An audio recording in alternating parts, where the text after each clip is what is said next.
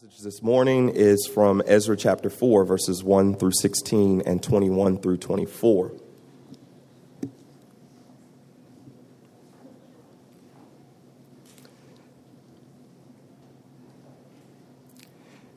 Now when the adversaries of Judah and Benjamin heard that they returned, that the returned exiles were building a temple to the Lord, the God of Israel, they approached Zerubbabel and the heads fathers of the houses and said to them, "Let us build with you, for we worship your God as you do. And we have been sacrificing to him ever since the days of Esarhaddon, king of Assyria, who brought us here."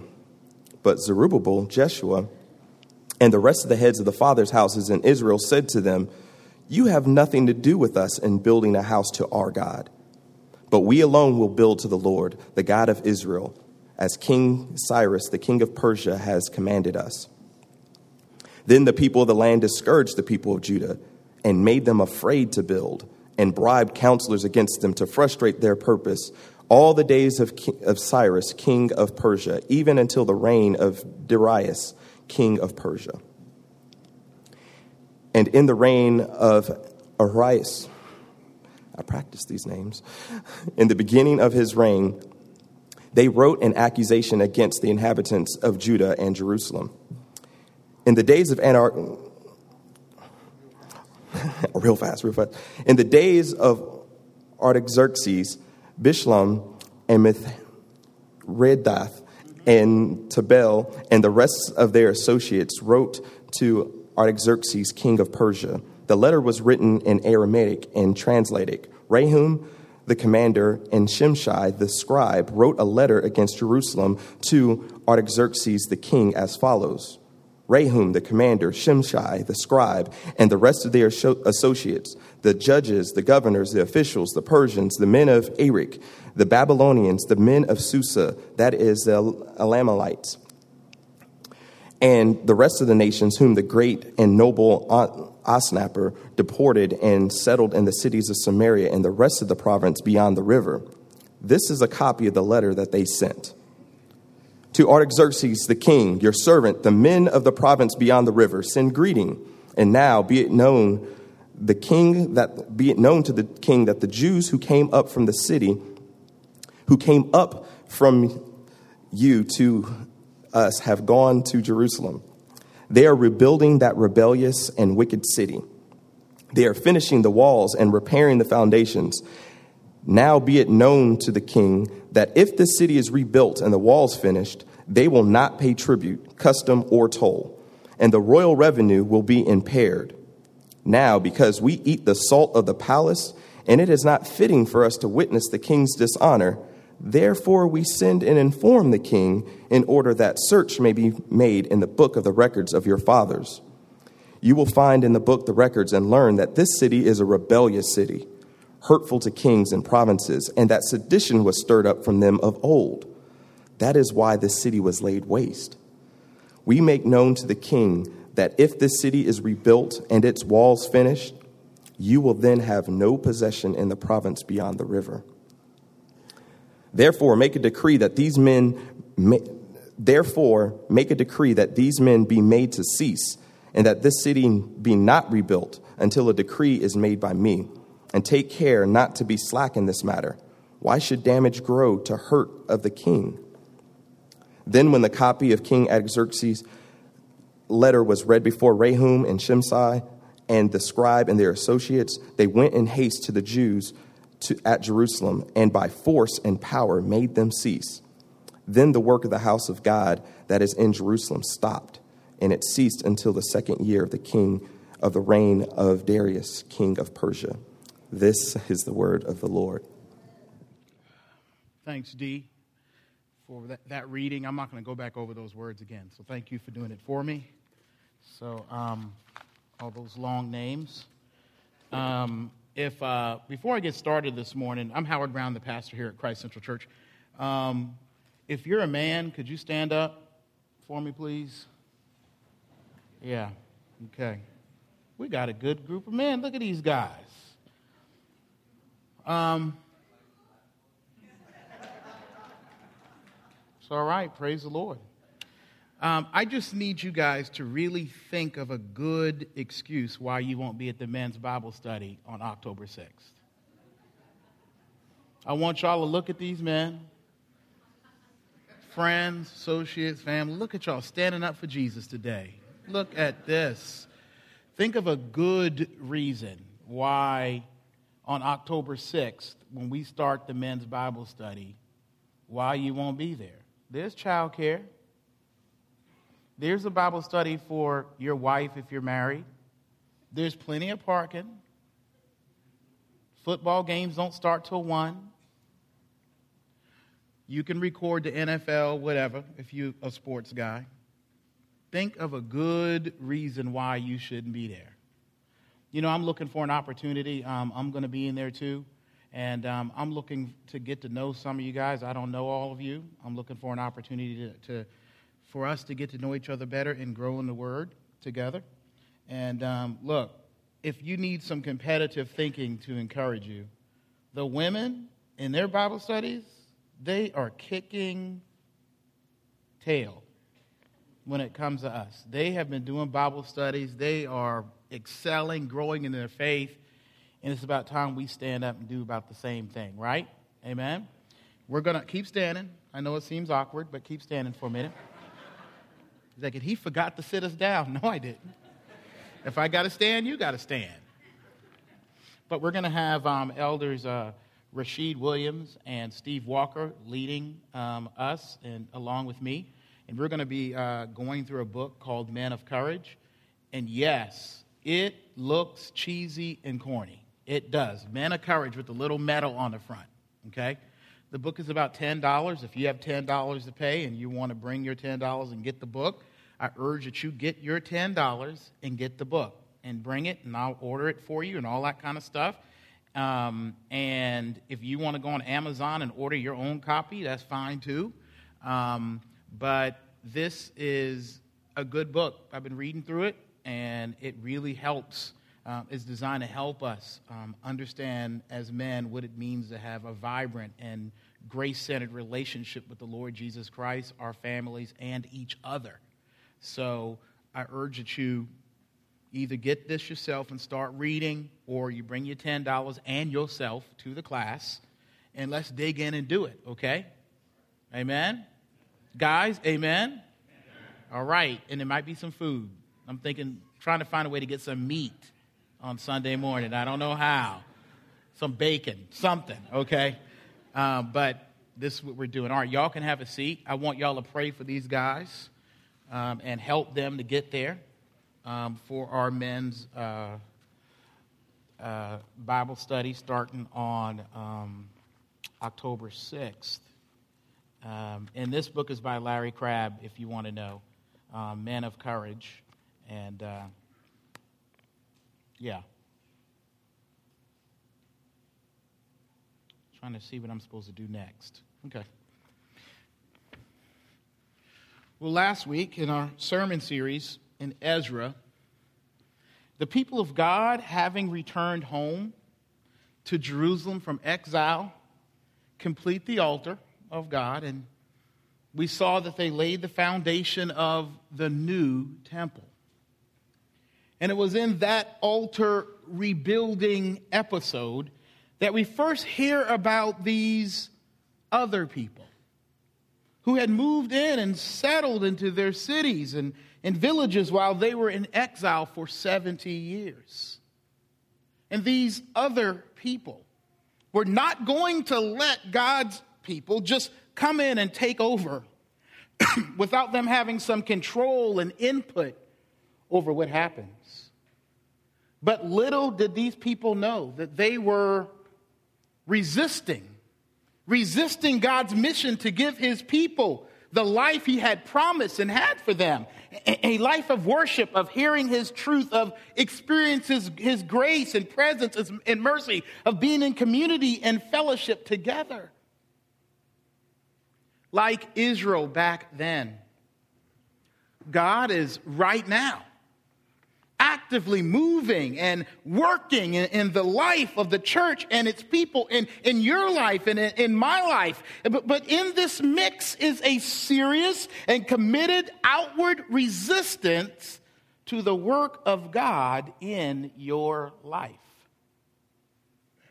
This passage helps us and calls us to properly recognize and realize resistance so that we won't give in to it and give up on the life that the Lord has for us and for you. So what does this resistance look like? First, we see that this resistance is certain. That secondly, this resistance is complex. And to keep the C's going, I had to come up with one. And finally, that this resistance is cracked. Certain, complex, and cracked. When I first moved to Charlotte about ten years ago, one of the first things I did in my introduction to the city was uh, visit Joe Gibbs Racing with an elder who was also the chaplain of Joe Gibbs Racing. And I got to go behind the scenes. And, and going behind the scenes of this whole NASCAR thing, I must tell you that I was pretty impressed. I was impressed as an outsider to the whole racing world uh, with the level of ingenuity and planning and competitiveness and money that goes into winning races. You know what it boiled down to? As I looked at the engines and the tires, the special tires, and even hearing about the NASA, NASA scientist turned race car designer, engineer, that these guys, and women too, yeah, there were some women in there, are all about a life of resistance, of putting themselves in it and against it. They are committed to doing what nothing else in all of creation wants or likes for them to do. All of the physical elements around them, all of these elements are, and, and, are, are, are against their mission. Gravity and wind and viscosity and heat and pressure hate and are set against them.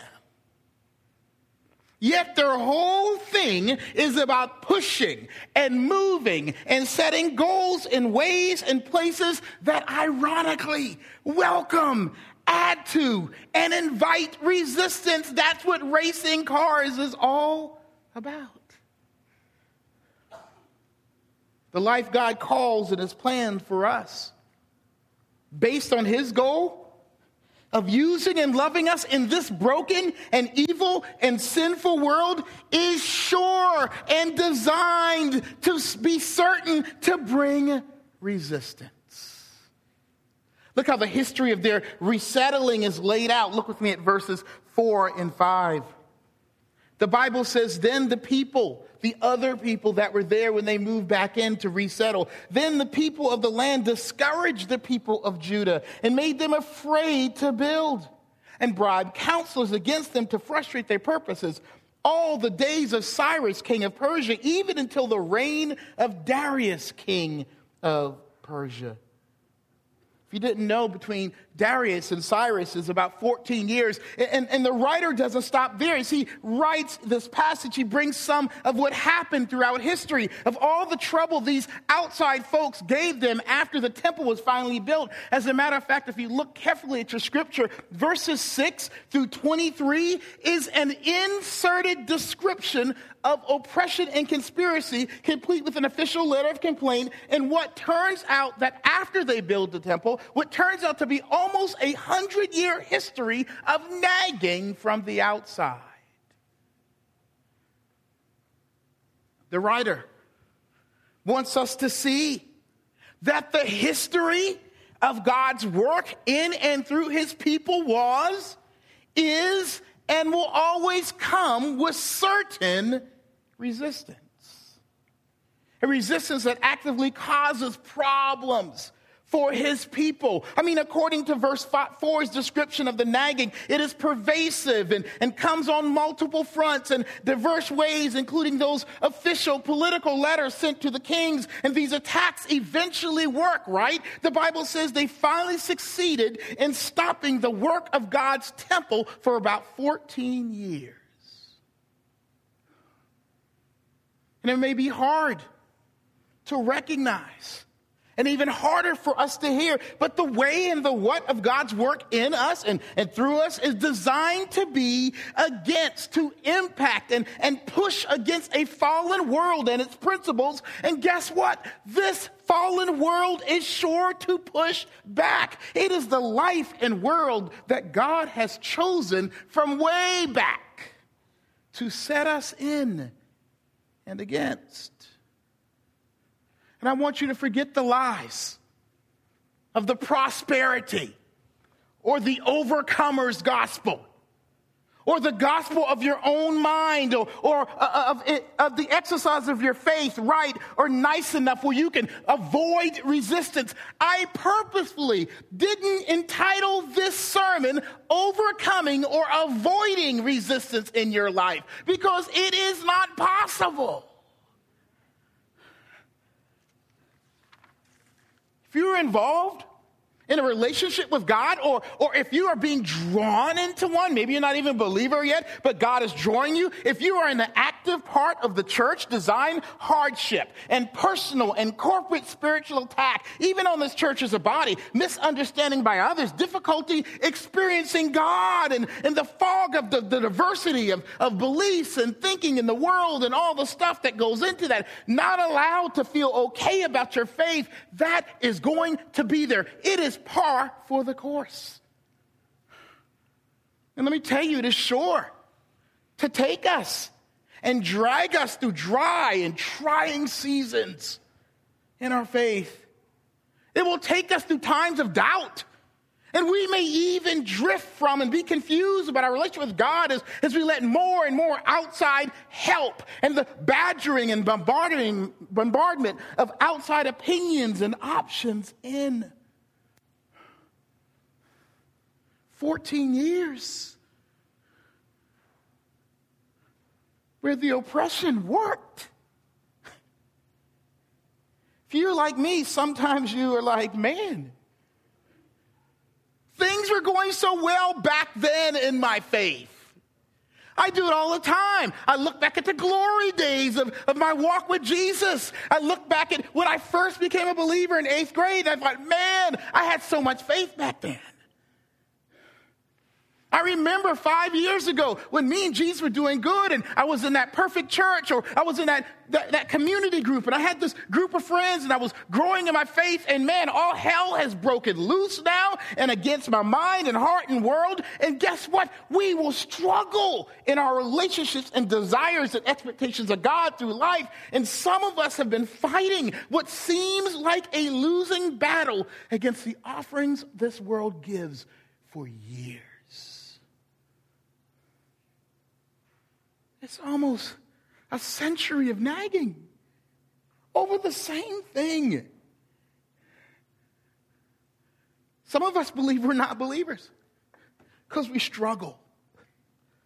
Some of us doubt that Jesus is real because we have setbacks and hardship and resistance to, to the life that God gives. But if you're a believer, then that is exactly what you're going to get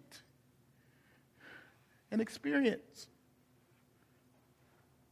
And a large part of this is due to the sheer complexity of the resistance. Look with me at verses one through three.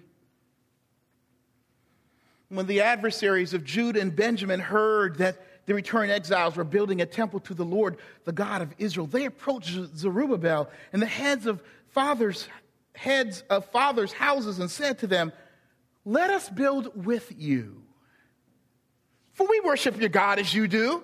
And we have been sacrificing to him ever since the days of Esarhaddon, king of Assyria, who brought us up here."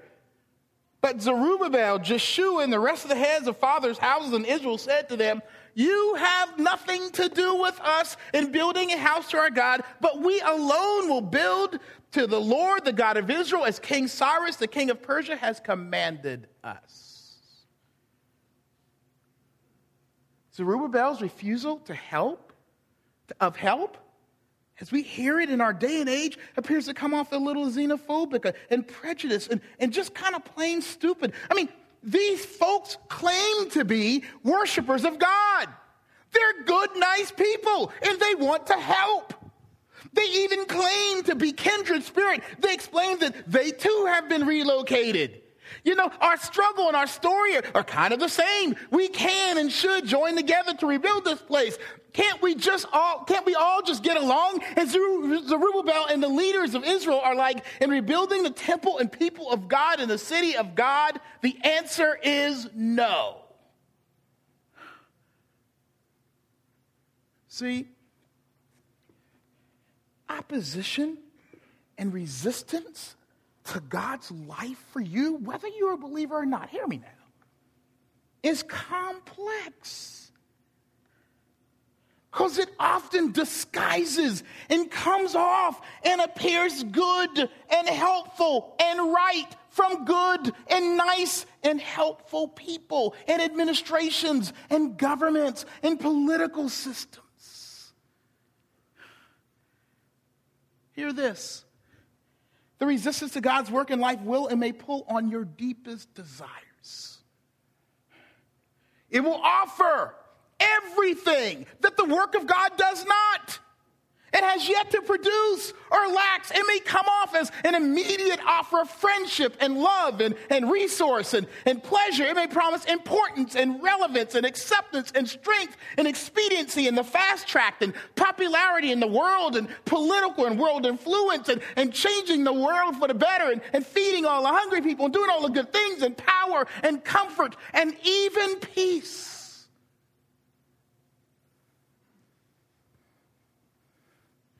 Complex. That means that resistance can look like a boyfriend, the one you've been waiting for for so long, a lover, your buddies that understand you better than the church guys, your next door neighbor, your really positive or, or spiritual friend,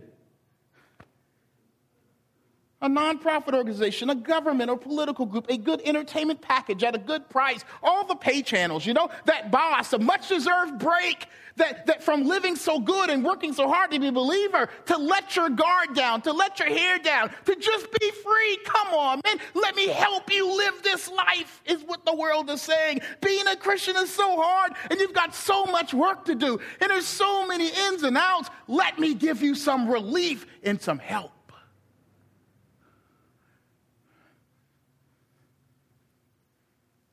Who shouldn't accept that? And so here is the rub, because the text is not teaching us to be bad neighbors or prejudiced or xenophobes or, or mean or, or not enjoy the world. These so-called helpers of God's people have self-identified as God worshipers. But if we look more closely, we see that they were exiled here under the Assyrian king, and they are not God worshipers. They are godly worshipers, and there's a big difference. What they describe as worshiping the God of Israel means they worship the God of Israel too, and sometimes.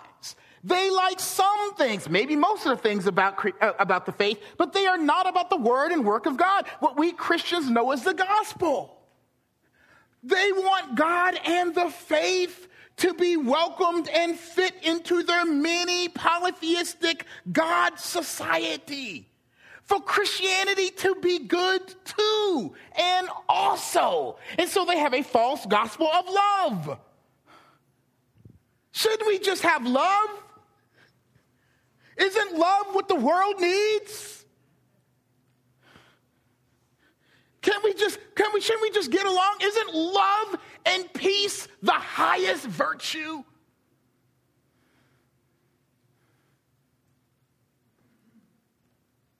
You just moved in. You've been gone for seventy years. We just want to rebuild the city together.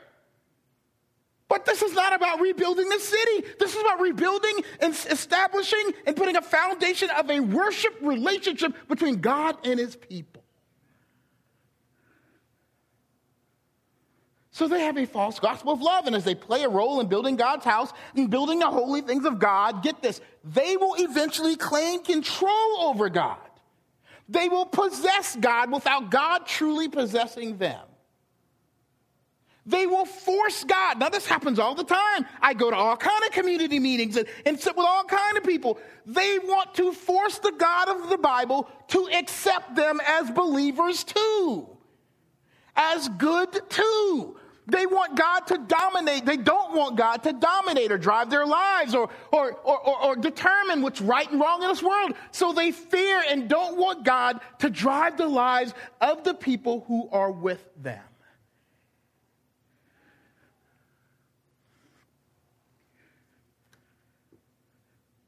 I'm sorry if you thought becoming a believer or possibly becoming a believer will make you fit in more.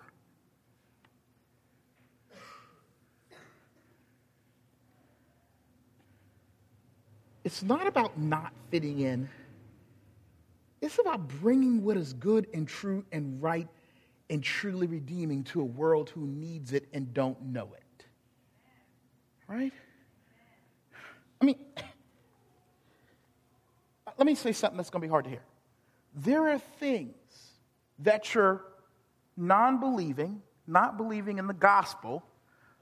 They may go to church sometimes, but non-believing in the gospel, good intentional, spiritual, once again, wise friends, family associates, good television d- producing drama and stuff that makes you feel inside, popular books, underground media, and neighbors can not only not help you with, but will turn out to be opposition and resistance and against the life of God at work in you.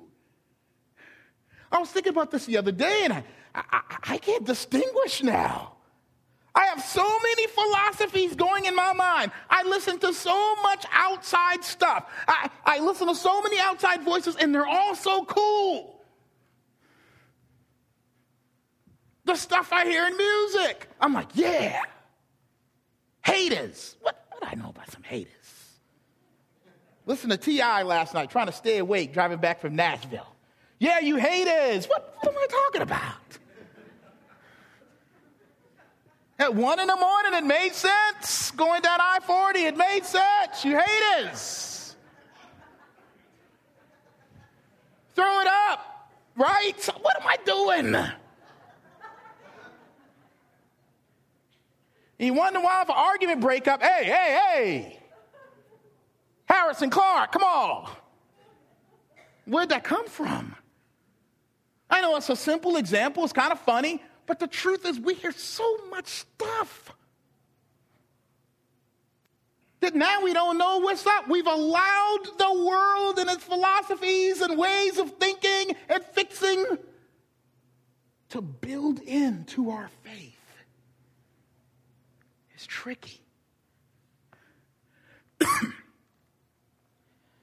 And more often than not, it will, if you act alien to or don't accept them or their advice is just as good as God's, more often than not, you know, you're just a conservative. It's a cuss word now. You're just an evangelical. Another cuss word. If conservative means I believe the gospel as the life-changing power of God in people's lives in this world, then I'm a conservative. If evangelical means that I, as I look at you as an individual and I believe that the gospel is the only thing that can change your life, I don't care how smart you are, I don't care how informed you are, I don't care how savvy you are, or cool you are, or how beautiful you are. If I can look at you and say, you are a sinner, ugly and before God, and God doesn't like that about you, and only Jesus can bridge the gap. If I believe that, then I'm an evangelical. I am an evangelical conservative. If that's what it means. Now, some of this other stuff it means, okay, maybe I don't want to own that. Because a lot of conservatism, evangelicalism, is idolatry repackaged. But I will not let the cuss words, the connotative cuss words of, of what Christianity and the gospel means, shouldn't hold us back. It's abusive. It's resistance. But heck, at Christ Central, I'm a liberal and I'm a conservative. I can't fit. I'm liberal because I won't vote for certain, I don't think you have to vote for certain parties to be a Christian. All right, I'm liberal too. The point is, on both sides, there is but one thing, the gospel.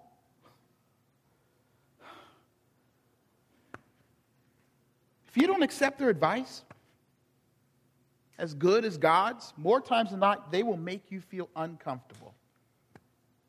This world and its systems, if you don't welcome them in and put God in his nice place in the world, the loving, nice God, who's all quiet and docile, who's not really doing anything. He, he, he, just, uh, he just gives moral advice to people, like this big daddy in the sky that just pats heads. If you don't do that, in the broad scope of things, they'll look at you like some archaic fool and treat you like that too. And I don't want to be like that. And the writer of Ezra gives proof of just what this good stuff means. Look at verse four through six again. I'm going to read it again. Then the people of the land discouraged the people of Judah when they said, no, you can't help, and made them afraid to build and, and bribed counselors against them to frustrate that purpose. All the days, their purposes, all the days of Cyrus, king of Persia, even until the reign of Darius, king of Persia, and in the reign of Ahasuerus, in the beginning of his reign, they wrote an accusation against the inhabitants of Judah and Jerusalem, and then goes on and on. You know what they really are resistant to in the complexity of things? Because I'm trying to make sense of this. Because I'm a cool guy. I can hang out too. It wasn't the Israelites. It wasn't the people of God themselves, but the complex God of Israel, right? See, Zerubbabel's no to their help said to them, our God is not the God you have worshipped and worshipped, and you've worshipped him wrongly. He is so complexly and completely holy. You who are not his people, who are not called by his name, can't help build the temple. Why? It is his. It's not mine. We are just his people, saved by grace. It is his, God's claim of superior power, grace, and love that called his people to be, do, and how they did. Because he is holy. See, people resist a supreme and complex God who calls everyone and everything to repent and bow their knee and surrender to him and his word. And God wants his people to live outwardly like that is true about him. You ain't no, you ain't nothing, people of God, in and of yourself. You ain't nothing. You're not holy.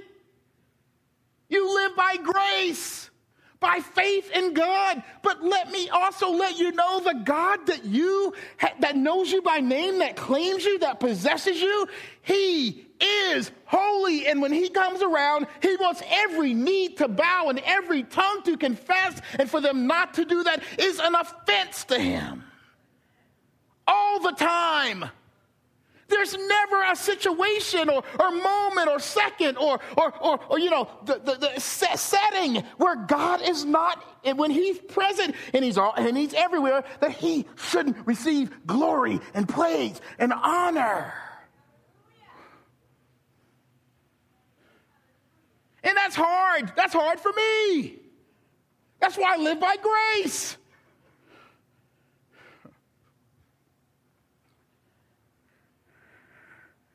Zerubbabel is saying, and the leaders are saying, that God is so holy, get this now, that there is no way for you outsiders to please him enough to get an inside relationship with God. Right? That God is so holy that you can't work or good deed or lay enough bricks or build enough good stuff or help the people of God enough. Your way, a good deed, your way into his good graces. He's too holy for that. But like us, you must have received and been given his grace to have a working relationship with him. And so that gospel truth that God is so holy and we are so not, and we not, we cannot bring him down or rise up high enough to, to fit in is offensive and foolish and backwards and appears to need correction. The gospel's silly. It doesn't make sense. It's not, it's unlike anything in this world.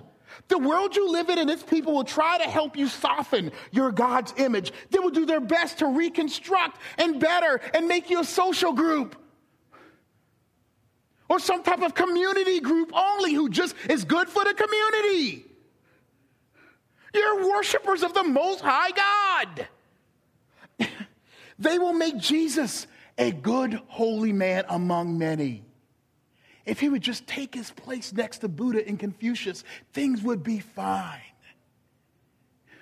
If, you know what, believers, if you would just bring the volume down a little bit on Jesus.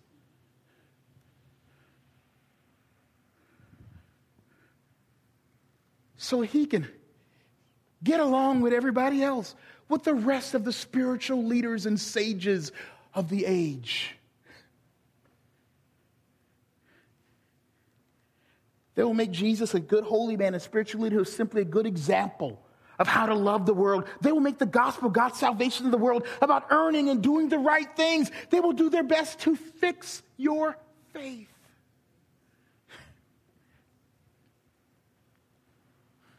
My dad was going to an Through it. I hope he doesn't hear this. He's going, I didn't ask him, so too bad.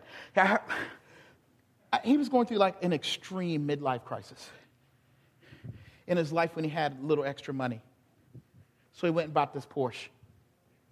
You can tell he didn't have any kids because it only has two seats. And when I took it out without asking, he came, he said, "Hey, wait, it only has insurance for me. I'm not on the policy anymore, Dad?" No. So he gets this car, and he said that he went to get it. He goes, hey, he says to the guy, "Can I see the engine?" And the guy says, "No." I'm like, "Wait a minute. Show me how to get in the engine." And then he was like, "No, I, I can't show you that." And it's not like he said, "No, I can't," because you actually own the car. But why do you want to mess with the engine? Nobody messes with this engine except the Porsche mechanics, the priest of the Porsche.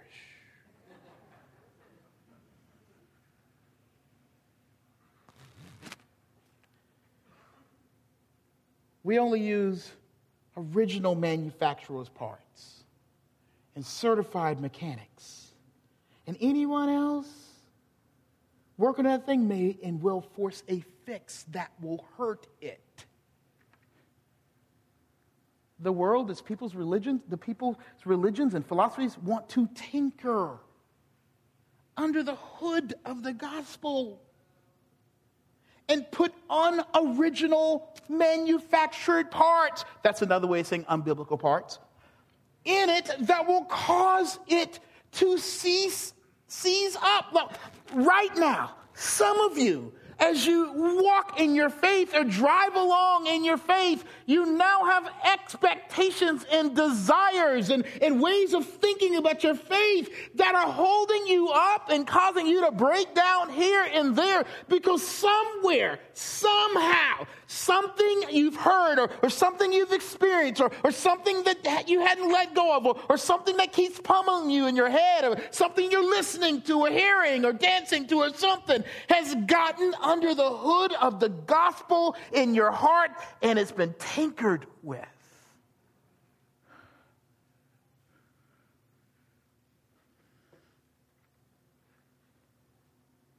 It's time to go back to Scripture. It's time to actually call some of your church leaders, your elders. Maybe it's time to have a good Christian friend. Maybe it's time your kids play with some Christian friends too. And I'm all about good neighbors. Y'all know how I am. I'm about redemption of all creation. That's in our thing. We we we we we, we incarnate. We go out. We we we have non-Christian friends. That's what I'm talking about.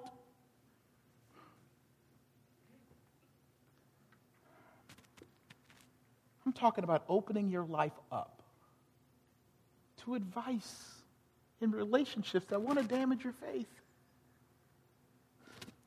But the writer, in closing, but the writer of Ezra wants us to know this, that though resistance is certain and complex, it is definitely cracked.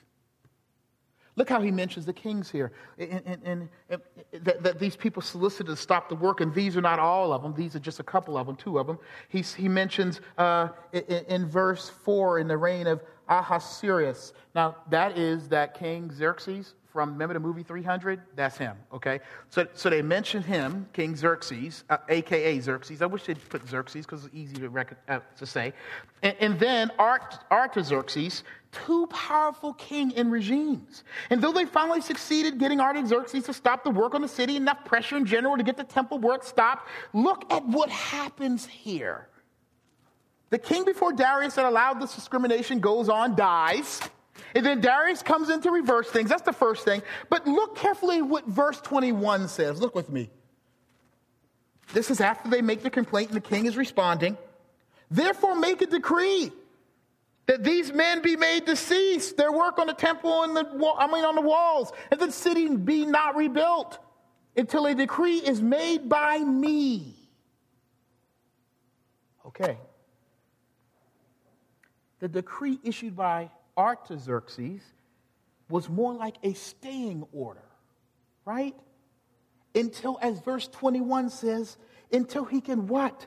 Make a kingly decree or judgment or final destiny on the city and the people of God.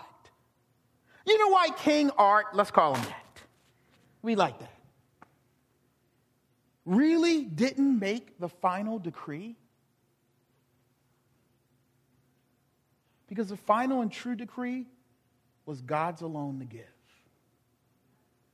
The final judgment on whether God's plan is going to work is his alone. So the king before Darius dies and King Art stops short of ending it all for Israel. And that little crack in the resistance plan is what God used to get the order and ability to get the decree reversed and building resumed. And it was in that crack in the resistance um, to the, in their human short-sightedness and temporalness that God made a way to bring Nehemiah and Ezra through to encourage the people of God forward in the face of adversity. Let me say it again, just in case you missed the point. God's redemptive plans have the final decree for you and me in this world, regardless of the resistance. Which means this. Whatever, and regardless of what you are going through or who or what is seeking to confuse and discourage your faith or muddy God's good news, the gospel for you, or like the many years the Israelites suffered, if and when it is not always obvious, you know, or you can't foresee what God is doing and, and how you struggle with who or whatever will be over, when you're not sure when it'll be over, when things are, are unclear in your relationship, here is the good news. God will bring you and me and us through it. God will bring you and me and us through it, through our confusion, through the struggles, through the doubts in our faith, through the unbelief in the gospel sometimes, through all of that, he will bring us through because there is a crack in the resistance you have experienced. And even through a crack in history or a crack that brings a ray of hope that you see in his word, a crack of God's grace and mercy, he promises to bring his people along through it. I don't know how long you've been struggling.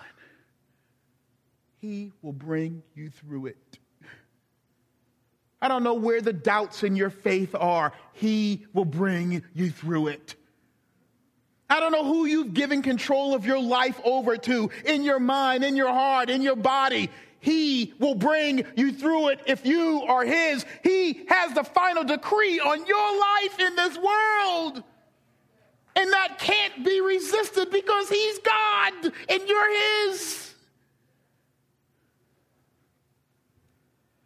two thousand years ago, something and someone insignificant found a crack among the lost, sinned against, and de- disenfranchised of the Palestinian part of a pagan Roman Empire.